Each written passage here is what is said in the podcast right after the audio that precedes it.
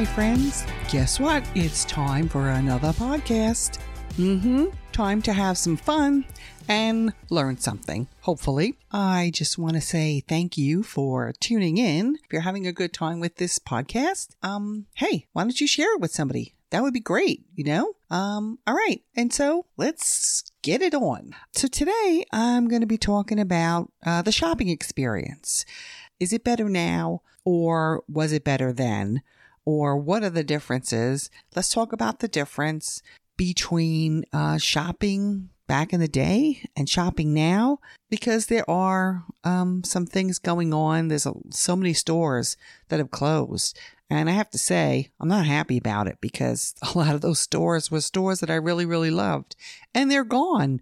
So I think we should really take a look at how the internet has really affected the shopping experience. So I think the first thing we should talk about are shopping malls, because that was the thing way back in the 70s and the 80s.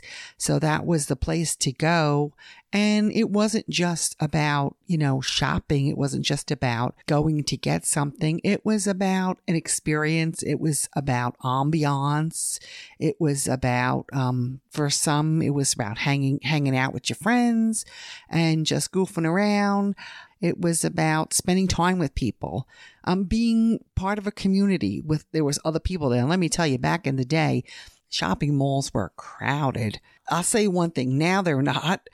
But back then, it was crazy just trying to walk from one store to the next store. And then you would get behind somebody who was walking really slow.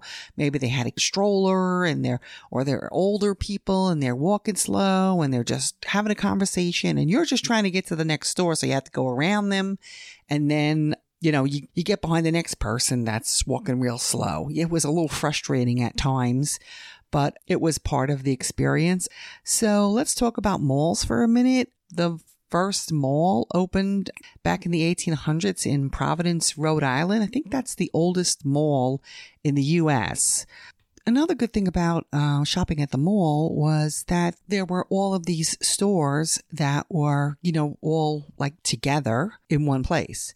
And, you know, I remember when they first put a roof on our local mall, it was like a big deal, because now you can go to the mall and it didn't matter what it was doing outside. Like on a rainy day, you had nothing to do. You would just go to the mall. You can just hang out there for like a couple of hours. It didn't matter if it was blazing hot. It didn't matter if it was raining. It didn't matter if it was freezing cold outside. The mall was always the right temperature.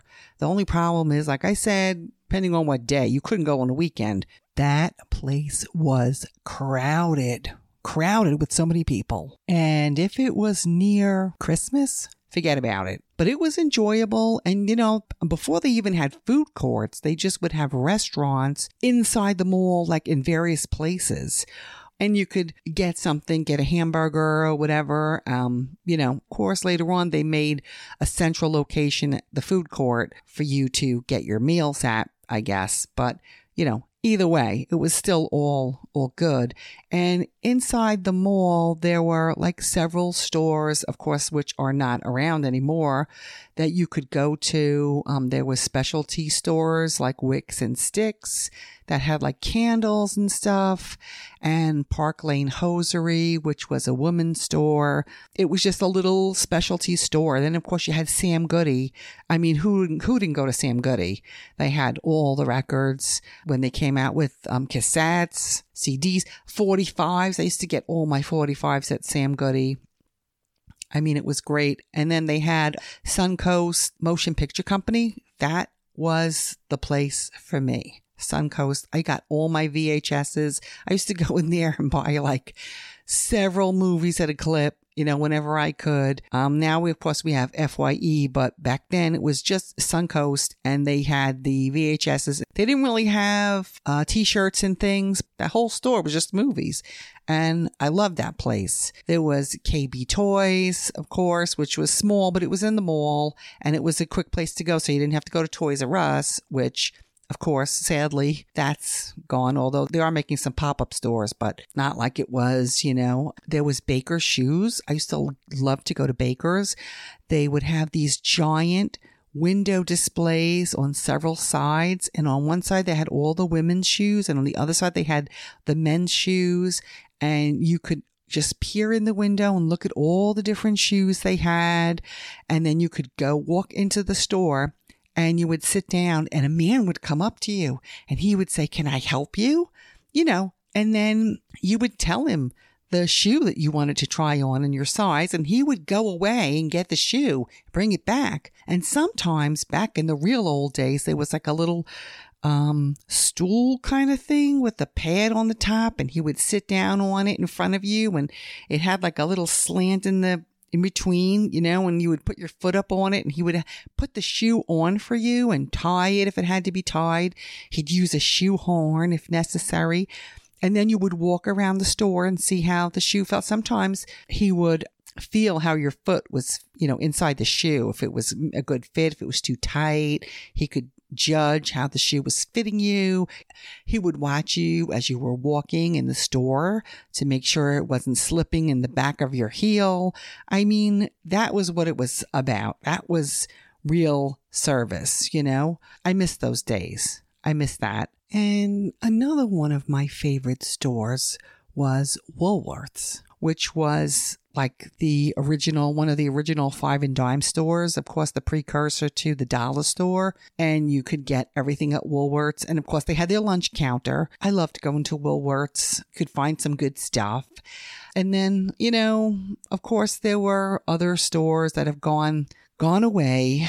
You know, Walden Books, Borders Books. I don't know if you remember any of these bookstores.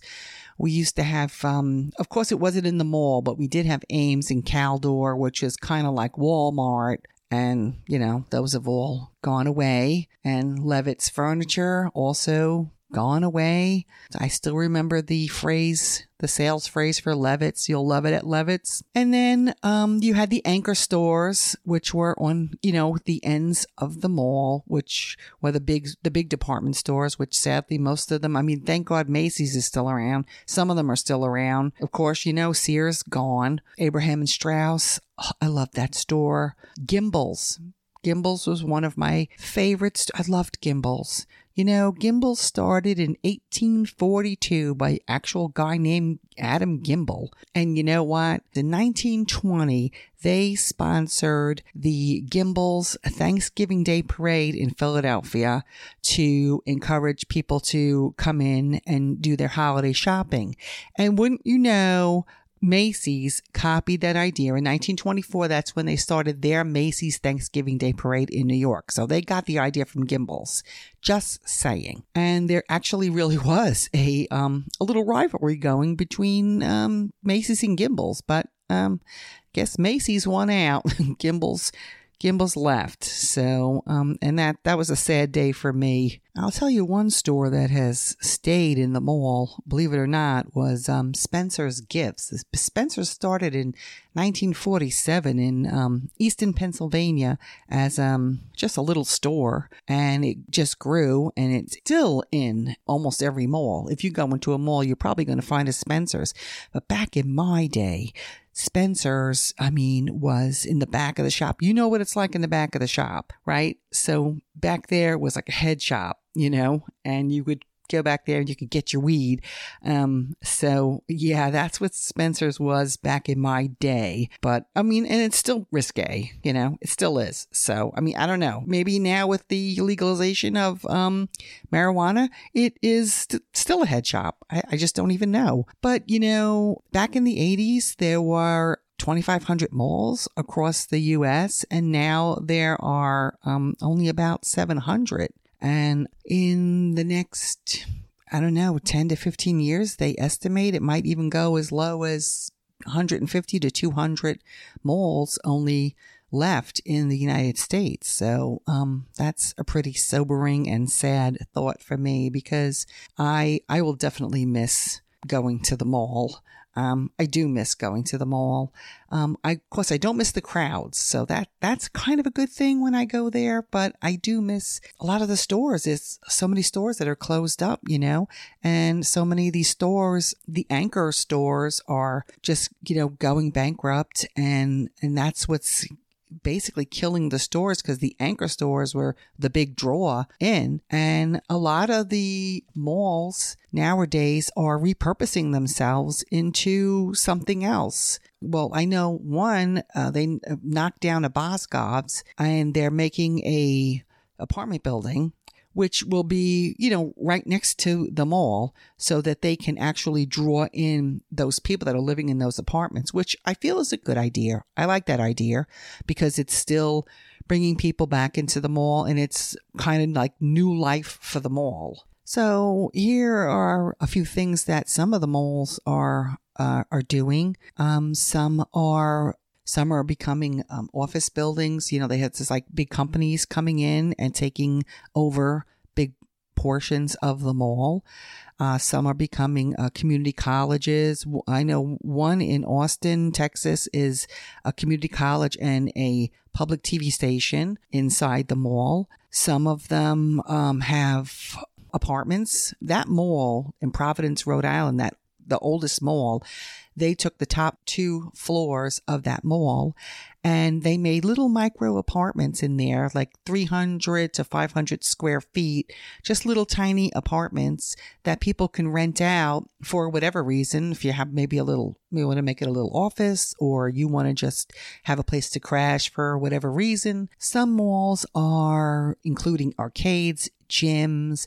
They're including healthcare, like urgent care, or just, you know, doctor's offices, whatever, theaters. They are just doing all kinds of different things to try to keep the people coming inside the malls. Some of them are getting hair salons. The shopping mall in Westlake Shopping Center in California, they took their roof off. They put a road down the middle of it, so it's like an open air now. They're kind of like going backwards, you know, because to get the roof on was like a big deal. Now they're taking the roofs off. And this one is like putting a park. They're putting apartment buildings right near the mall to get the people to come into the mall area, so they can do their shopping. One mall is using some of the empty store space as pop-ups for local art galleries, or just little local vendors that need a space for the short term. So they're renting that out. One mall actually made an ice skating rink in an empty store where the local hockey team can come in and use it. It's also open for public skating.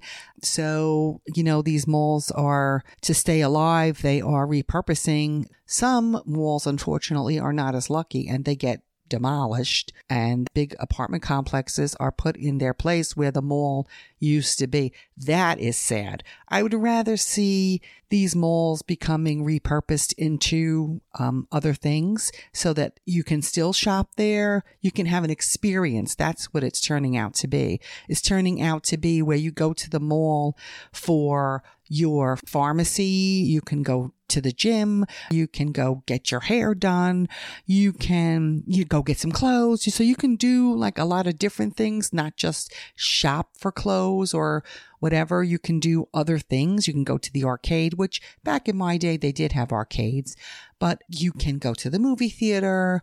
You can just, you know, who knows? Maybe they'll even have a bowling alley put into one of these malls. I mean, it wouldn't be a bad idea. You know, people want to come, they want to go bowling, you know, then they want to go and shop for some clothes, you know. So, I mean, I think that's a really good idea. Another good example of that is Hudson Yards in New York City, which they're calling it retail vertical. It has stores. It has apartment complex. It has also a business area. So it has like more things to offer people, and more than just shopping. So you can go there. You can, of course, they have restaurants, so you can go and eat. But if you're working right there in Hudson Yards, you need to run out for something, you can do it. If you're living there, you can just run over to where the stores are and just get what you need. So I think that's really what's happening for the future of malls. Like I said, it's not a bad thing. I'm not against it. I am definitely for it because I really don't want to see these malls get demolished and just have huge apartment buildings coming in. It's okay to have apartment buildings if they're attached to the mall. And these are luxury apartment buildings. They're not just, not like that one that's in that Providence Mall. These are large apartments that are coming in. So I really, I'm on board with that. You know, I really am. So now let me talk about the online shopping. Of course, online shopping is not a bad idea. It's obviously, it came in handy when we had the pandemic. It was fantastic because if you needed something, you couldn't go to the store. You could go to the supermarket, but if you wanted to just get clothes, you couldn't go out. And that also hurt a lot of malls and a lot of the anchor stores that were there. So, online shopping does have its good points. Obviously, there is an ease about it. You just go online, you browse whatever you want, you order it, and it comes in a couple of days or however long it takes. Sometimes I have to say, I've ordered some things online. It took like 3 weeks, almost a month to get my order. So that was kind of annoying. And then, you have a big variety of places to go online to get things. There's Overstock, there's Wayfair for home goods, there's Etsy, which, I'm not against. I think it's great. People make their own businesses instead of having they could develop a pop-up somewhere, but to cut the costs of it, they just open up a little online store on Etsy and sell whatever they make, jewelry or whatever specialty they do. Of course, there's Amazon. You can't forget about them. Zulily, Azos, Then you have your subscription clothing like Stitch Fix and Dia. You have rental clothes. You can rent the runway if you don't want to keep it. You have your thrift stores online, ThredUp and Poshmark, Mercury. You can buy and sell your own clothes if you wear them. You just don't want your clothes anymore. Just sell them on Poshmark if they're in pretty good condition. Otherwise, you got to, get rid of them or give them to the Salvation Army. But you can go online, and even Goodwill is online. You can go online to Goodwill and shop there if you don't want to go to the store. So, and a lot of these stores are online. JCPenney, Macy's, a lot of them. They're online, Target. So, you can do your online shopping that way. There's people selling furniture online. I just can't see how you're going to buy furniture online because how do you know how comfortable the furniture is? When you get it, and then you what? You get it and then you sit on it and you discover you've paid $800 or however much you've spent on it with shipping and everything. Well, shipping is probably free, but then you discover you don't like it. It's uncomfortable. The fabric is itchy. You just don't want it anymore. And then you have to send it back. That's a pain in the ass, to be honest, And even with clothes, you get them, you're anticipating them. It takes maybe a week for you to get the clothes and you try them on and they don't fit. And then you got to return them. So how do you do that? You got to either drop them off somewhere or you have to, arrange to have somebody come back and pick them up. And a lot of times some of these companies charge you just to send whatever you bought back to them. Then there's the healthcare products that you buy, maybe creams or cosmetics, and they don't work. You don't like them. So then what do you do? I love when you have to call these places and try to get somebody on the phone to, return something or answer a question about something. You're on hold like forever. You're either listening to some recording that goes around and around on a loop, or you're listening to some horrible music that, is just giving you a headache, or else you can try sending them an email or, have a chat with a robot.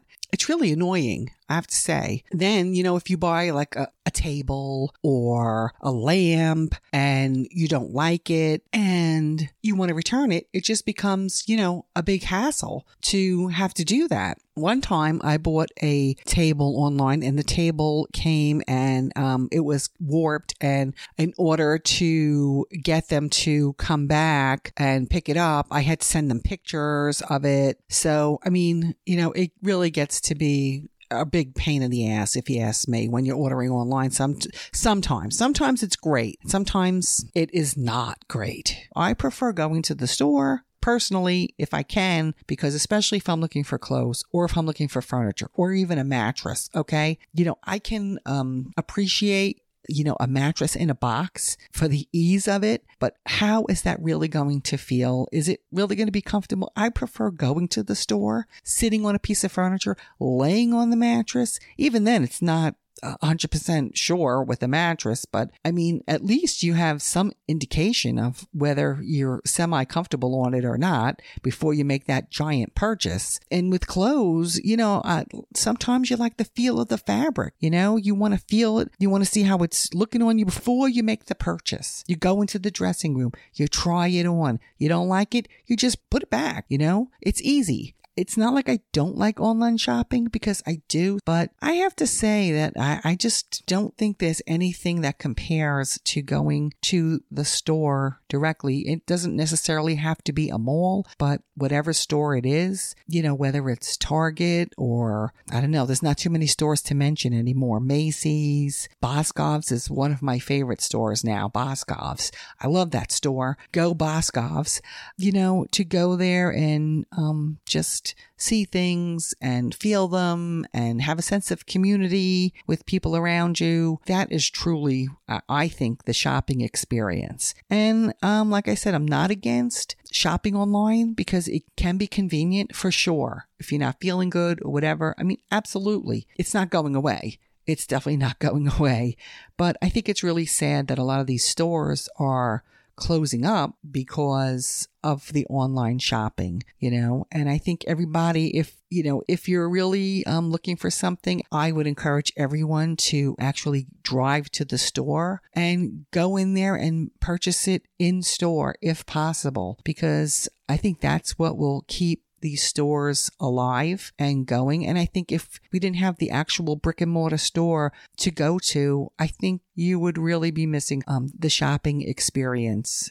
So I think the last thing I want to just mention while I'm reminiscing is I know a lot of younger people would not even know what I'm talking about, but if there's older people listening, they're going to know the S&H green stamps that you used to get from the gas stations or supermarkets, and you would just collect them and put them into books and then go get the catalog and get something from that. I mean, you know what? It was kind of fun to do that, you know, to save up your stamps and go through the catalog. It was like a little freebie that you felt like you were getting. And I guess it's kind of like almost like Rakuten is now, where you're shopping through Rakuten and you're getting some cash back. Only with the green stamps, you would go through the catalog and see how many books you would need to purchase something. Usually it was some sort of houseware, an alarm clock, which people don't even have anymore.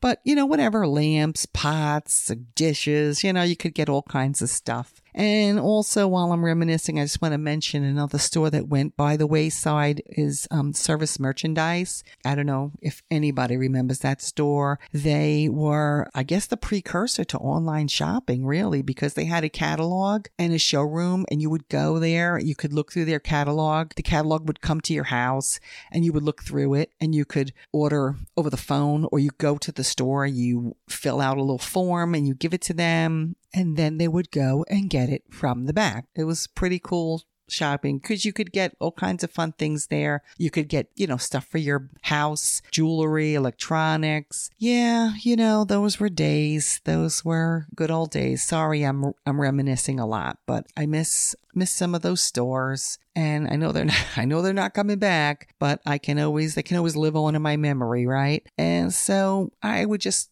like to encourage everybody to, if they can, just go to the mall, you know, have the experience, go to the whatever department store, whatever kind of store it is, if it's sporting goods store, Five Below, you know, whatever, Boscov's, just go to the store, because it would be really sad if these stores disappeared forever and you were not able to experience those things. And to keep them alive, we need to go to the stores. To keep the shopping experience alive, we need to go to the stores. And that's really all I have to say about it. All right. So I hope you enjoyed my little state of the fact of shopping. And I will talk to you next time. Take care of yourself. Go shopping at the store.